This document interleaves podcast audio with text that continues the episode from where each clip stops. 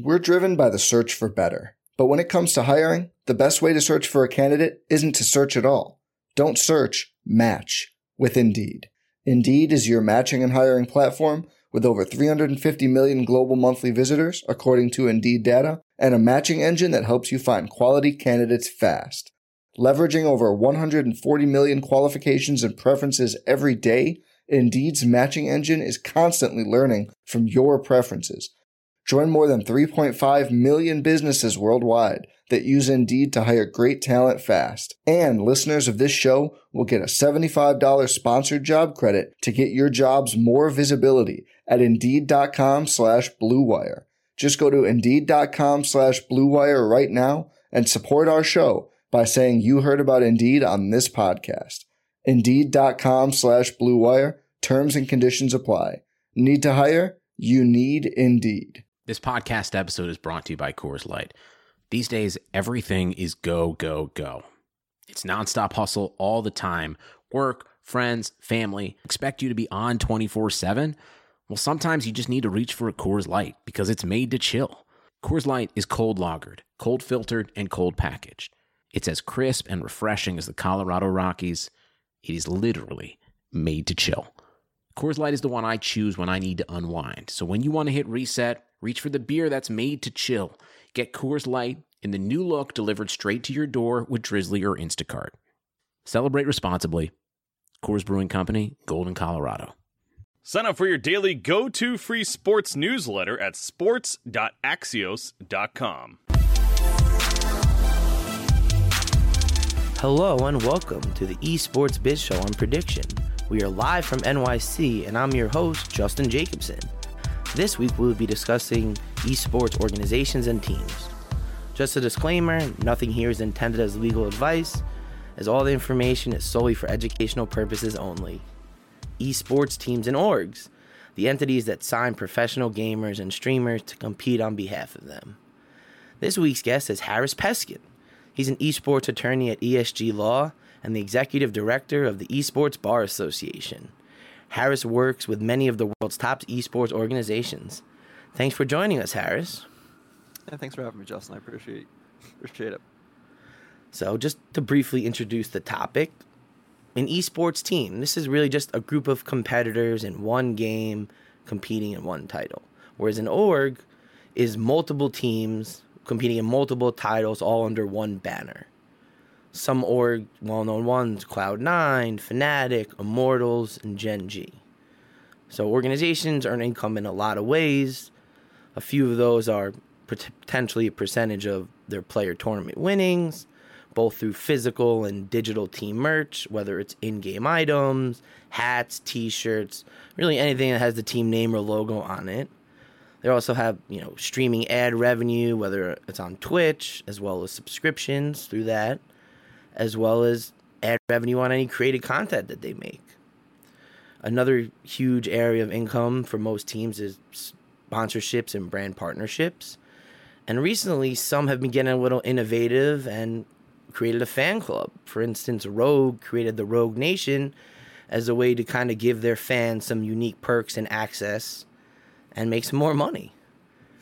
So now that we know a little bit way about how teams generate income, tell us a little bit more about your past esports experience, Harris. My past esports, it's been a wild ride, I would say. So I came into the scene in 2015. At the time, I was working at a law firm. I helped broker the acquisition of a European LCS team named H2K. I ended up going to work with them full-time sometime in 2016. We ended up finishing third in the world at the World Championships in 2016.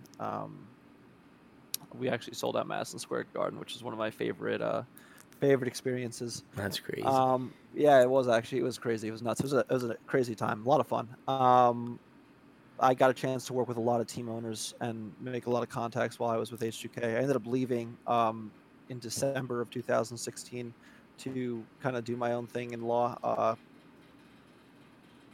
At that point, I had the opportunity to represent several players. I did one of the first EB1A applications, which is a green card application for an LCS player.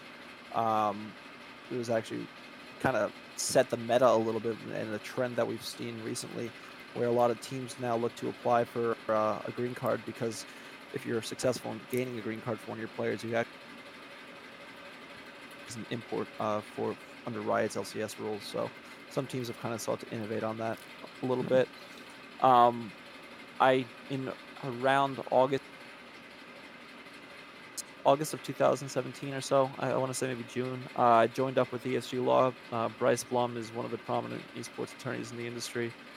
He had seen what I'd done with H2K. He had seen what I was doing on my own, working with some teams and doing some consulting for some LCS teams, as well as obviously some immigration stuff, and thought it'd be a good idea to work together. So we work together at ESG Law now.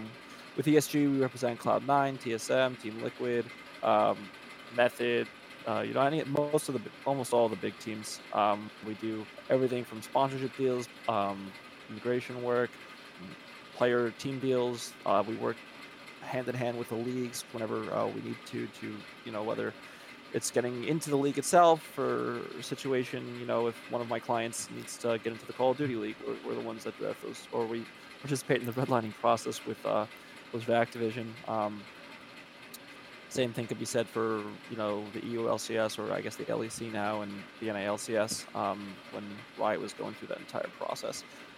Other than that, we obviously, all these teams have ancillary businesses, whether it's merchandise, some of them, as you mentioned with Rogue, have spun off different things, and obviously those require attorneys to spin off those businesses, sometimes investment deals we get involved in. So really, I would say we have our hands a little bit in everything that kind of touches this industry, yeah. How do you like it? Do you enjoy working on behalf of the team side?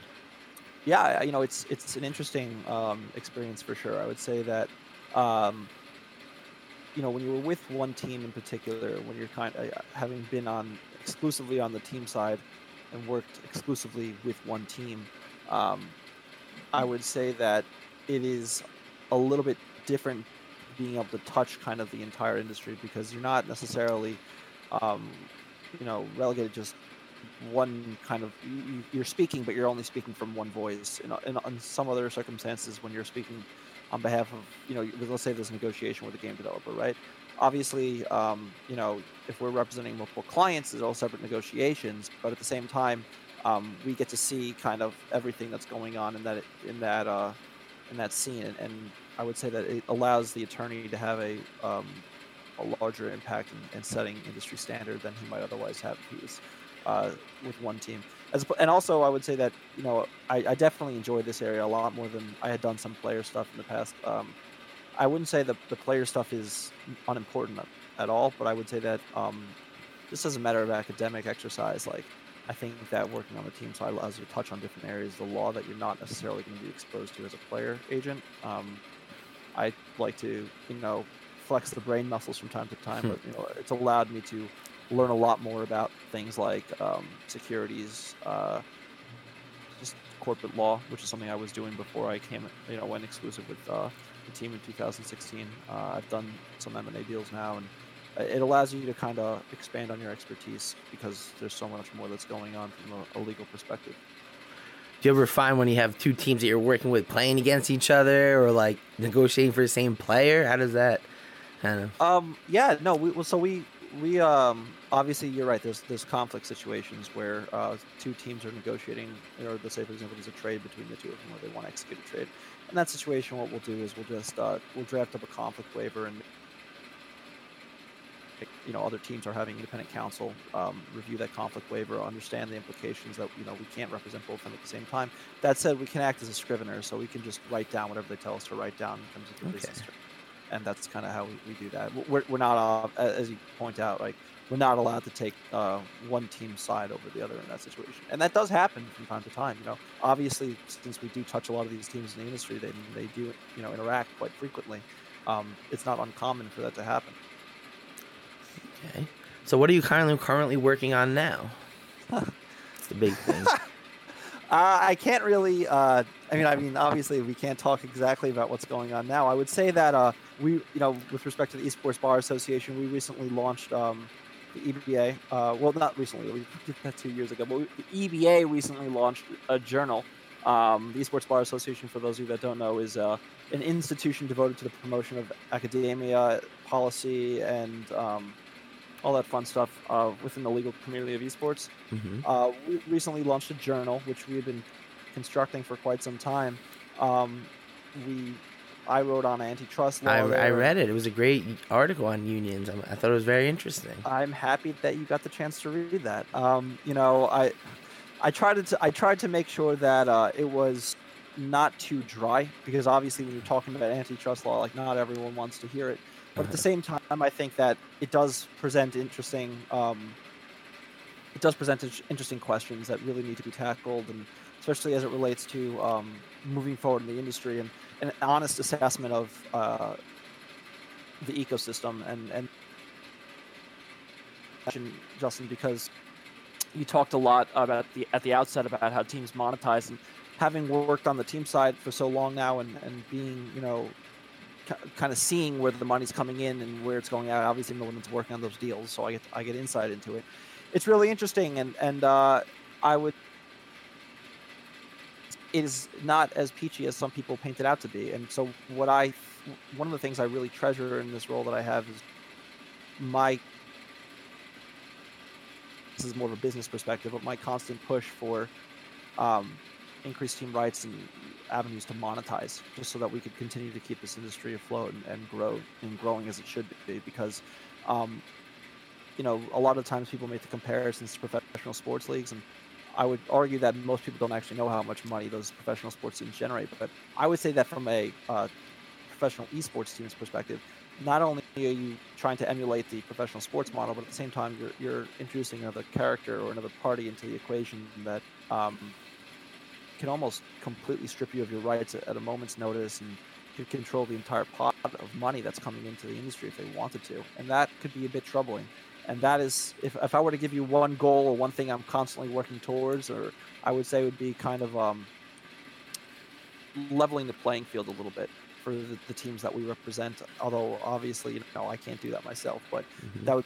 And I touch about that in the article. I don't know if you. Yeah. So I mean, the thing that you're kind of mentioning is how you kind of have three parties involved in this equation.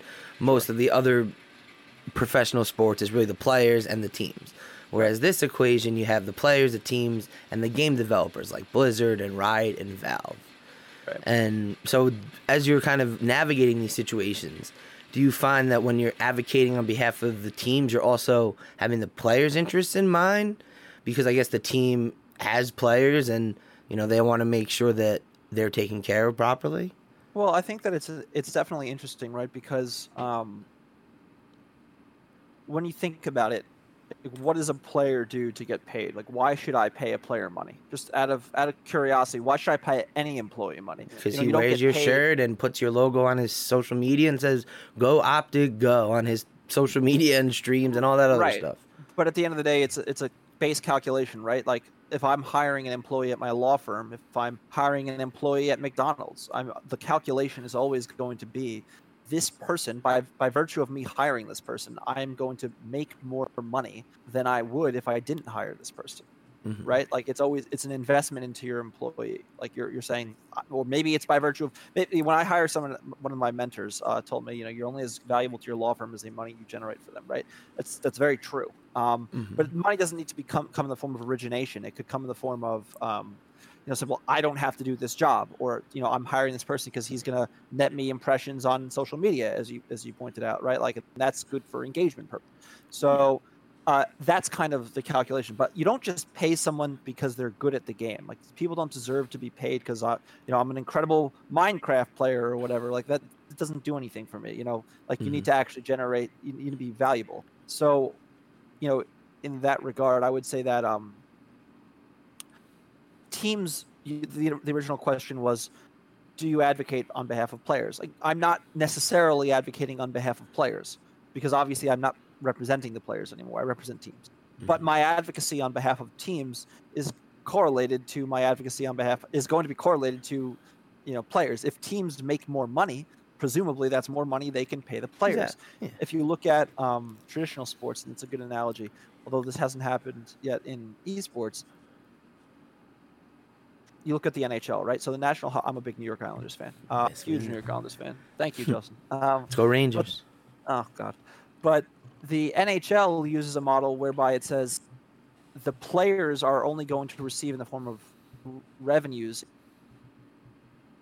They're only going to receive 50% of the hockey-related revenue generated by the teams. There's a salary cap on that, right? So what will happen is you'll project out the hockey-related revenues the teams, you know, the league is going to bring in. That's going to be the aggregate of all the teams' revenues. Then you're going to divide that by the number of teams, divide that by the number of teams in the league, and then divide that by 50%. That's going to give you per capita 50% of the share. That's going to give you a midpoint. You can't go in excess of 150% of the midpoint or below 85% of the midpoint. That's the salary floor. And like this is kind of the formula that's used to determine how much we should be paying players in the National Hockey League. In because of how much they're earning. It's like, okay, this is the total amount that's earning through you playing hockey, so you get a cut of it based on what's earned through everybody. Correct. But in esports, it's entirely different, and this is what I really touched on in that article. It's in esports, it's more like we are going to pay you money. We're going to pay you, the players, money, not based on how much revenues that you're generating us, but on the hope that at one point in time, you know, by virtue of you competing and competing well for us, we'll gain brand recognition so that when money really starts to come through in the form of sponsorships, broadcasting revenues, or whatever, we'll be there to reap the profit because you had helped build us. Because we're the champion, Overwatch champion, and we have the best player and all that stuff. Right, and that's kind of the calculation. But I would tell you that just as a matter of course, when you have unrestricted, when you have this virtue or this lack of restriction is really what this is. This is a lack of a restriction on the economics of the industry. What you end up with is a situation where oftentimes there's just unfettered competition for these players and inflated player salaries. Uh-huh. And that's kind of... that's what happened with Call of Duty. That's what I've alluded to in the scene right now. I mean, and you know, you had mentioned before, I think maybe before the show, but you mentioned the Mark Cuban comments, right? Yeah, so let's kind of go into that, because today there was a clip circulating where Mark Cuban, who's the owner of the Dallas Mavericks and also Mavs GG, which is NBA 2K affiliate, were on Fox Sports 1's Fair Game.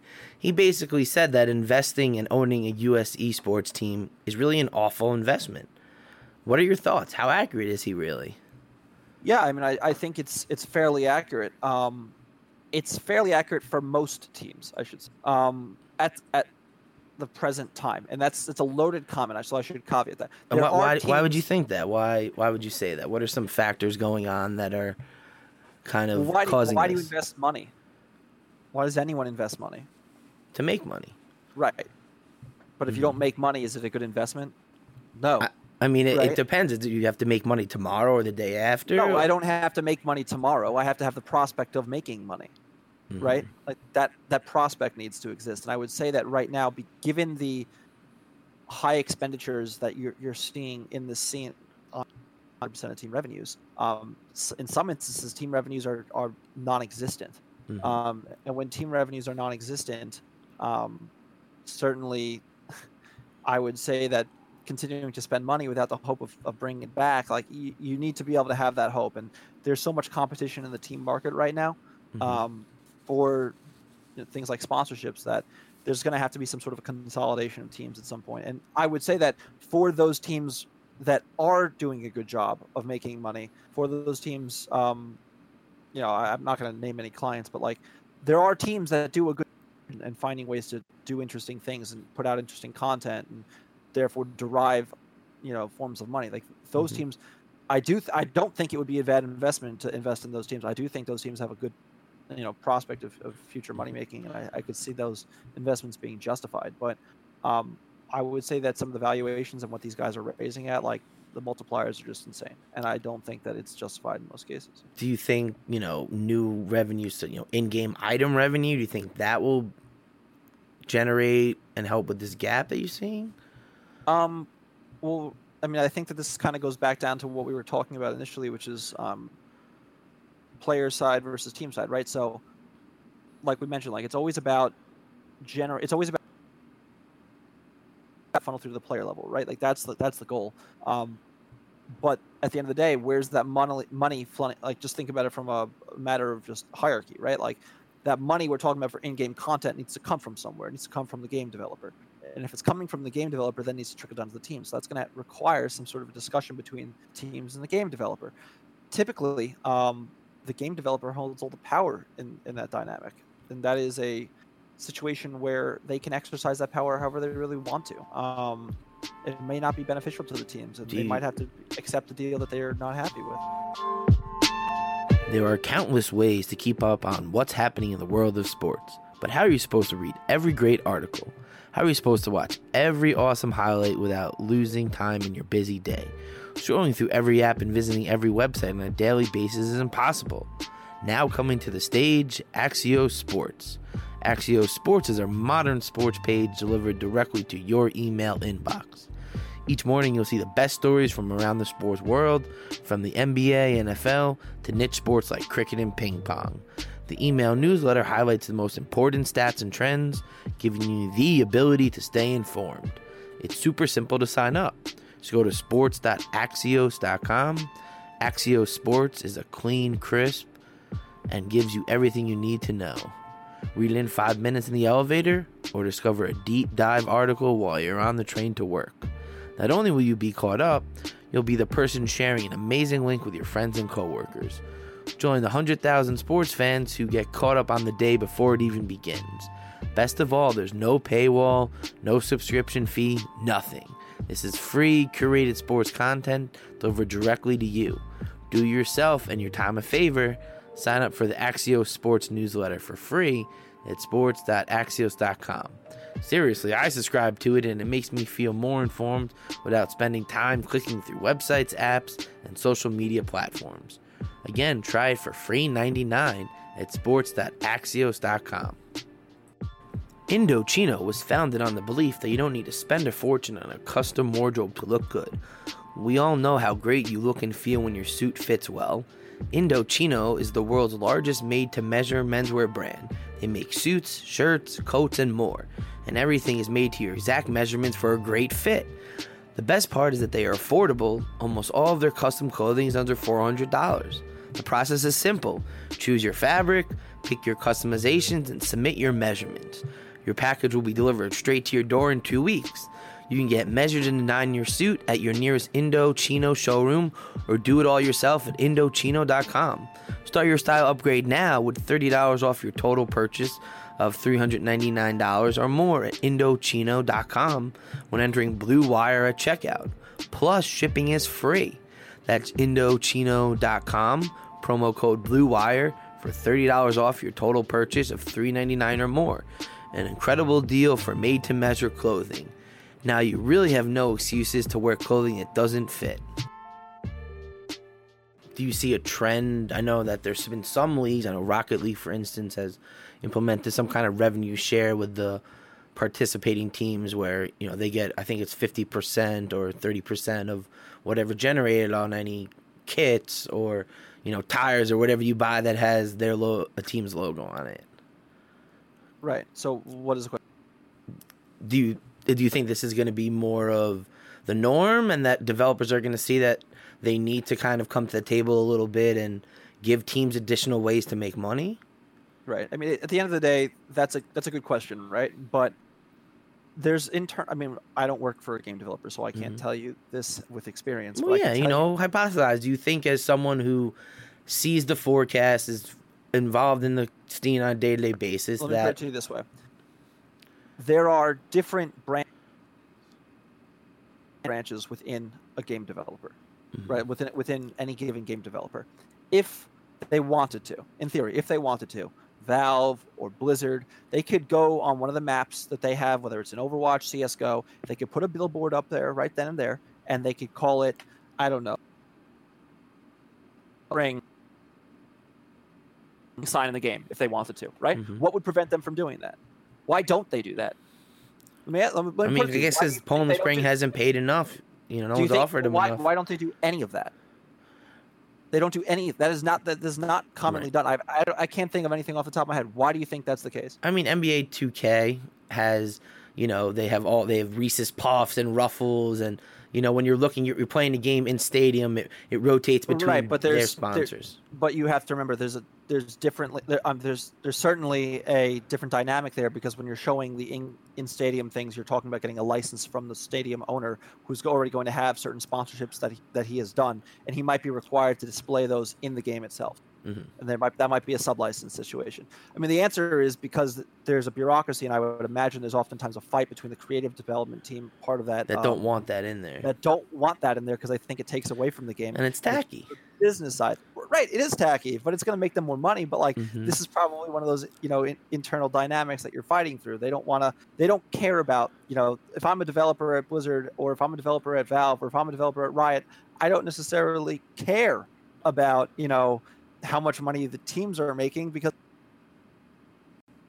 you know, creating an interesting map that's going to look cool for everyone that's playing it. Like, it's kind of like that. If you've ever seen the movie, what was it?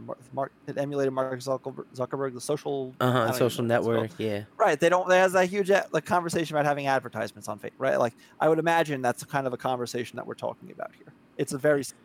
Okay. So it's one of those sensitive topics, but, you know, as someone who's in touch with the financial forecasts, that might be a beneficial stream. So another thing that, you know, we know the game developers have been advocating is this kind of regionalization with city-based franchising.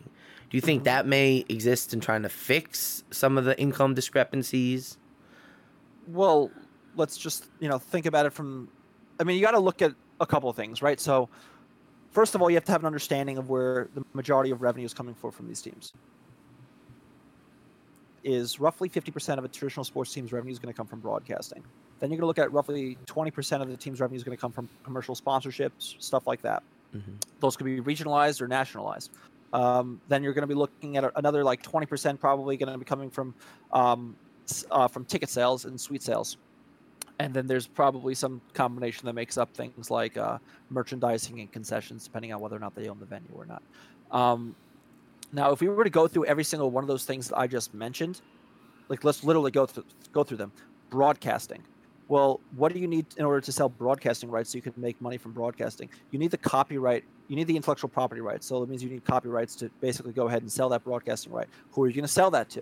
You need a media partner. Well, the thing is, in certain leagues, that's now been done a little bit. You can look at things like Riot, Riot, Overwatch League. They all have their own deals, I'm sure, with all these other companies, like, you know, I'm sure Twitch, stuff like that. But that isn't coming from the team side. You don't have like a local deal where the New York Islanders have a local deal with MSG Networks, and they make something like $35 million a year from that, right? Like, that's not something we're going to see in in esports, because the esports teams don't own these rights. So that's one. So we could count 50% of that revenue share right off the bat, like it's gone. Okay, merchandising. Like, sure, there's definitely merchandising in esports, but and professional sports, most of the merchandising is done in house through the league itself, and they sell it from like the NHL store, and they have like every single piece of merchandise is made from the same factory, and it's going to be it's a Nike or Adidas brand product. Exactly, and so it's easier to basically just do everything at the same time. In esports, is oftentimes you need to basically store everything in house. If you wanted to do everything in house, have your own factory to build this stuff. That's not really how it is. So you have to go basically, which then requires you to share that revenues with another partner. And there's probably not even a big enough fan base yet for your team to go ahead and justify that expenditure. So merchandising really doesn't make up that much money for all, but there's a couple of teams it probably does, but not every team. Like, that's not really a substantial, substantive part of the revenue stream. So then, okay, so we've counted out broadcast, we've counted out merchandise. What we got left? Ticket sales. We don't own a stadium. That's to your original question. So we don't own a stadium. How are we going to make revenue off of ticket sales? We don't make that money. Okay, that means there's no concessions. So what do we have left? We have sponsorships. Like I said, 70 to 80%. Your question was, would there be a benefit from regionalization? Well, the hope is that will open up an additional revenue stream, ticket sales, but that's going to require additional fans. These teams probably don't have enough. They don't have a big enough fan base to go ahead and sell out a big arena yet. So what are you really looking at? Well, you're looking at taking on debt to go finance either the renting, or in the Philadelphia Fusion's case, building a gigantic stadium, which is maybe going to be worth it. I don't know. We'll see. And how many people is actually going to fit? How much money are you going to bring and charge these people? Are you going to sell out every game? How many games are you going to have? I mean, if you look at, we can't go into the the specific details, but we don't know how these schedules are going to shake out. I mean, the public doesn't know how these schedules are going to shake out for next year in leagues like Overwatch League and the CDL. So, you know, is that going to be worth the return on investment? I don't know. We'll see. But one thing I will say, though, while you might not be able to make that money back in ticket sales, a problem that a lot of esports teams have had has been generating a fan base. If I were to sit here today, Justin, and ask you a question, I would have put it to you. What are your favorite teams? How would you answer that? I mean, I really think I like the way FaZe Clan does. Not esports teams. I mean, Yankees, sports. Jets, Rangers, Knicks. What do they all have in common? They're New York. Right, they're New York. So I would tell you that it is the higher probability, just for whatever reason, there's regional loyalty in professional sports. So if the bet is on regional loyalty, you know, playing a role in developing a fan base, then certainly I think that's a possibility. Yeah. Okay. I mean, one thing that I've kind of noticed and might be just these traditional sports business professionals' mindset of, okay, we franchise the league, we give out these regions, and now we as the league can collectively negotiate a broadcasting deal, a televising deal, a streaming deal, and similar to the way the NBA and the NFL does deal with Fox or NBC, the teams get a cut of that revenue, and that's kind of the way it operates. You know, I was also talking to some finance guys that help with arena financing, and that this makes it a bit easier for banks and stuff to help finance and build a stadium, because they know that there'll be, you know, a steady stream of income that is guaranteed. And, you know, it makes it easier to then activate in your local market. If you have, you know, a space that has the FaZe Clan's headquarters store, and you could do gaming activations and sponsorship things, and, you know, you can really just activate in your local market to kind of work on what you're talking about. Is trying to build this, oh, I'm from Cleveland, so I'm going to like the Cleveland team. Like Miami, you know, is missed, like, you know, and you just kind of go with the team from your base, because they're doing stuff in the community and they're giving you opportunities to interact with them. Right. And certainly that's the bet, right? Like I would agree with you that there's definitely a strong bet being placed that we're going to be able to generate a larger fan base by virtue of having these regions dedicated to us. Mm-hmm. But what I would say is, you know, okay, like generate those fan bases, and that's a completely different proposition, and especially when your monetization windows are limited. I mean, if I were to, you know, how many Overwatch League fans are going to go to, assuming that, let's say, for example, NYXL had a match every week. Okay, 8-week season, right? What's it? 8 games. How many fans are actually going to go to those games every single week? That's the question that I've been asking. Like, and then how much money are you going to charge those fans? Like, assume that is the case, and I'm not even saying that's the case, but just assume it's going to be the case. How much are you going to make off of that? Like, I mean, what are you going to charge? $20? Like, I don't think someone will pay $75. Like, maybe if it includes like a T-shirt and a hat. I bought a ticket to the New York Islanders game on Sunday. It's $15 to sit on the glass. $13. What are you kidding me? Like, you're not, you know, it's not like, yeah, you can't sell $5 tickets either. It's not even worth opening a venue. Right. So, you know, there's all kinds of calculations you have to take. But, you know, I know that we're kind of running up against the clock here, but one thing that needs to be remembered, you need to remember that sports team ownership, and because we've talked a little bit about different paths to monetization, kind of taken over this interview, but sports team ownership, as glamorous and glitzy as it may seem, I would guarantee you there's a great many deal of sports team owners that are not turning a profit on their teams. They have huge expenditures. Mm-hmm. And it is not all great. What I would say, though, is not how they make their money. Like, they don't pay their bills with their... No, it's because it's the same thing as owning a golf course. Like, you're not going to make money off of that, but it's a sexy thing to do, so that's why you go in and do it. There's a prestige in owning a professional team. There's only 30 professional NFL... Or what is it? 32 professional NFL teams in the entire world. Like, and you're one of those 32 guys. That's pretty freaking cool. I could go tell my fellow billionaire friends, "Hey, look, guys, I have this pretty cool." Yeah, come to my owner's suite next week. Right, like, and that's really what a lot of the times that this is. And I would tell you that one of the things in Europe, I studied for a little bit while I was in the European LCS. I studied a little bit about the European football finances, and I could tell you that prior to the implementation of the financial fair play rules in 2013 over at UEFA, most of those teams were making basically no money. There was debt, massive amounts of deaths. I mean, Italian soccer had its own things going on there, though. And over 100% of team revenues were dedicated to player wages. Over 100% of team revenues were dedicated to player wages. Say nothing about any other expenditure. Like, that is insane. It needed to be fixed. And I think, you know, to really bring it all home back to where I was originally at, like, one of the points I kind of make in my article is that I think at one point there's going to be some sort of an inflection point whereupon teams and players will need to come to some sort of an understanding regarding skyrocketing player wages, stagnant team revenues, different, you know, sources of revenue. Maybe that comes in the form of negotiating with game developers. I don't actually know how it looks like, but otherwise there's going to be a massive consolidation of teams, and players will lose jobs because there's going to be less teams to play for, so to speak. And that's not something anyone wants. So there needs to be some change in that regard for sure.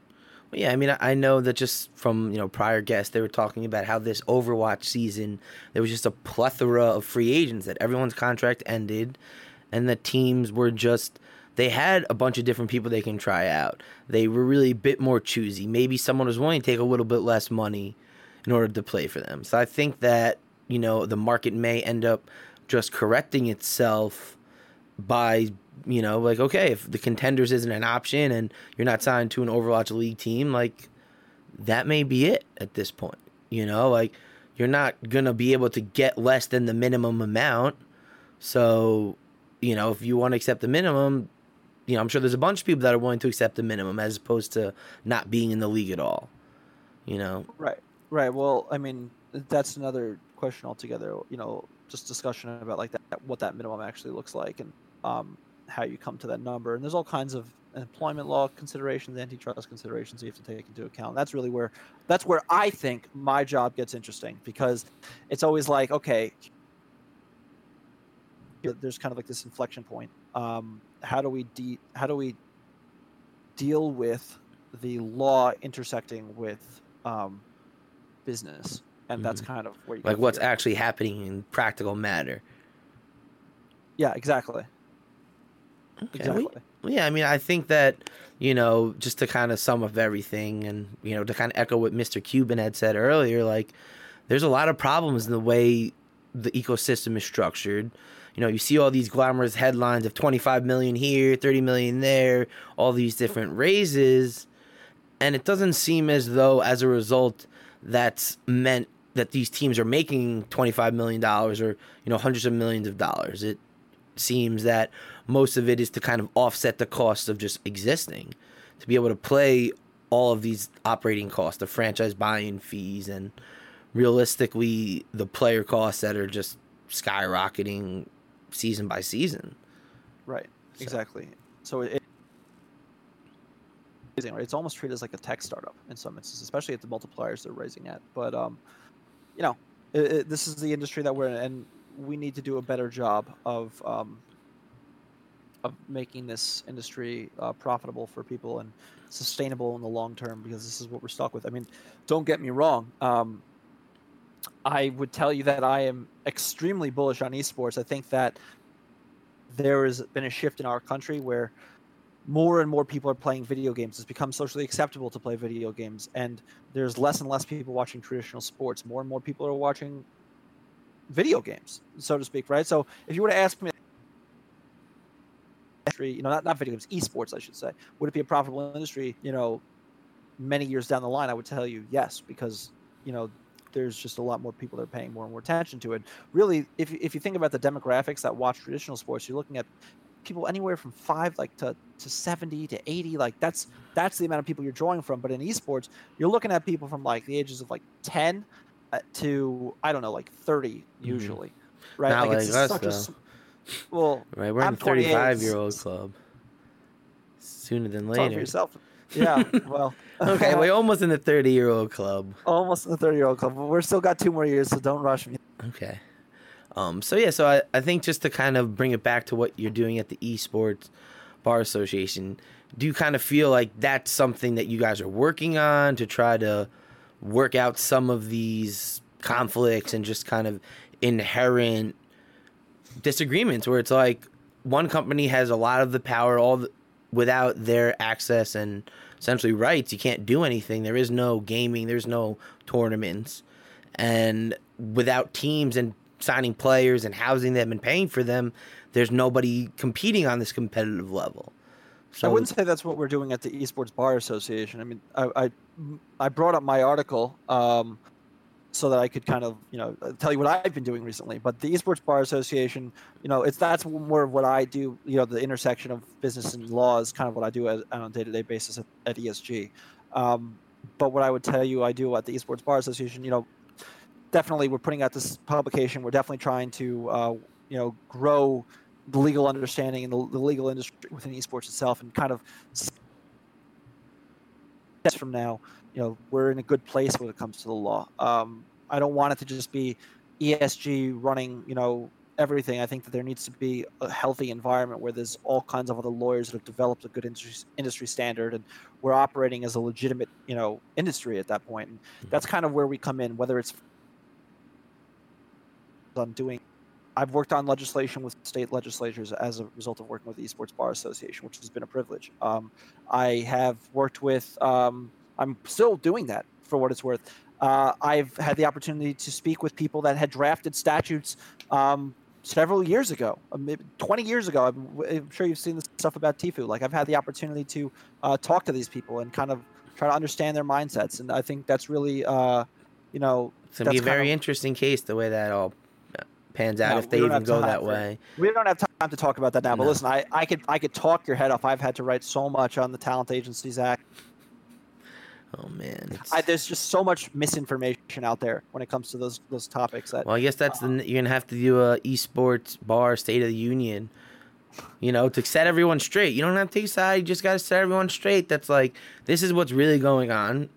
Who's right or who's wrong, that's not our decision, but...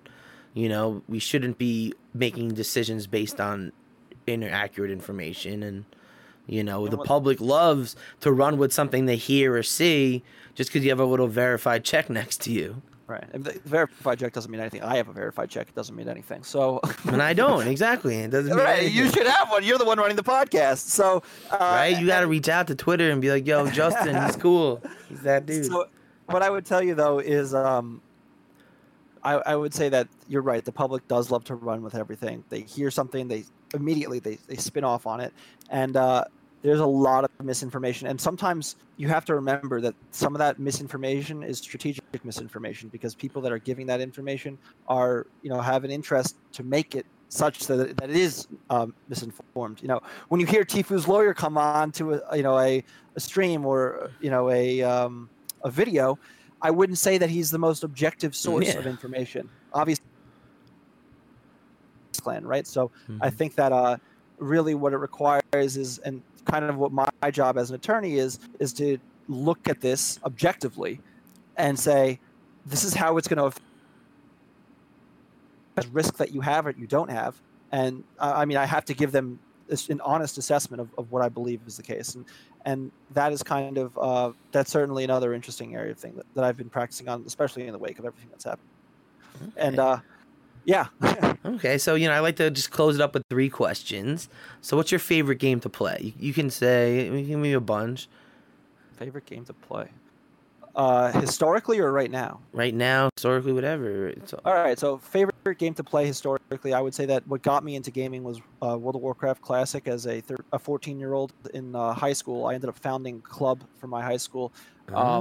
We raided together, and they're still my best friends in the world today. It's how I met all my best friends. But my high school had a raiding club in 2004. We still raid in that same club, so to speak, in 2019. Nice. So are you enjoying the rematch? I know you were all on Twitter with it.